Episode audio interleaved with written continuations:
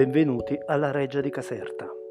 Questa è la serie di audio racconti dedicata al Parco Reale e al Giardino Inglese.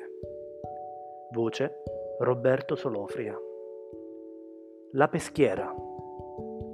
Scavata a partire dal 1762 e attualmente in restauro, la Peschiera Grande è un bacino idrico di 270 metri per 105, con una profondità di 3 metri e mezzo in forma di pianta basilicale, con i due lati corti arrotondati ad abside, è circondata da un elegante parapetto in muratura. Realizzata dall'architetto Francesco Collecini su disegno di Luigi Vanvitelli, la peschiera fu ultimata prima del 1769, grazie all'impiego di un altissimo numero di schiavi e di condannati ai lavori forzati, recuperati per lo più tra i pirati di mare.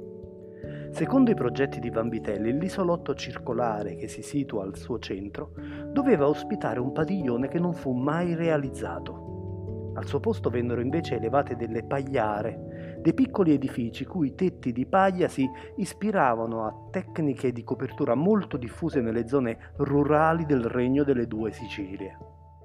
Come la Castelluccia, la peschiera era utilizzata per le esercitazioni ludiche dei giovani principi Borbone.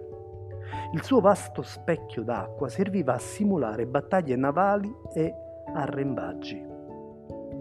Poco lontano, negli stessi anni del suo scavo, venne costruito il quartiere dei Liparoti, un insieme di alloggi e spazi comuni destinato a un corpo di marinai originari dell'isola di Lipari, incaricati del mantenimento delle numerose imbarcazioni della peschiera. Come lo indica il nome stesso, il bacino non era solo un luogo di svago, ma serviva ugualmente per l'approvvigionamento delle cucine. Così come l'insieme delle fontane della via d'acqua, quest'ampia vasca ospitava un gran numero di specie ittiche destinate alla tavola dei regnanti. Nei primi anni della sua costruzione furono immessi vari tipi di pesci, tra cui delle trote provenienti dalla sorgente del Fizzo, a pochi chilometri da Caserta, e ancora da Piedimonte Matese. Si aggiunsero poi carpe e carpioni, pescati nel fiume Alvito, tinche del Matese o ancora cefali recuperati nei Regi Lagni, quei canali usati per l'irrigazione che a partire dal 600 avevano permesso di bonificare vaste aree della Campania, frenando le esondazioni del fiume Clanio e di altri corsi d'acqua.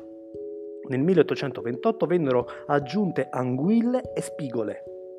Pochi anni prima, nel 1820, l'architetto Antonio De Simone aveva proposto al re un profondo rimaneggiamento che non fu fortunatamente approvato. Per rispondere forse al gusto naturalistico del suo tempo, l'architetto aveva intenzione di trasformare la peschiera in un lago, simile a quello del giardino inglese.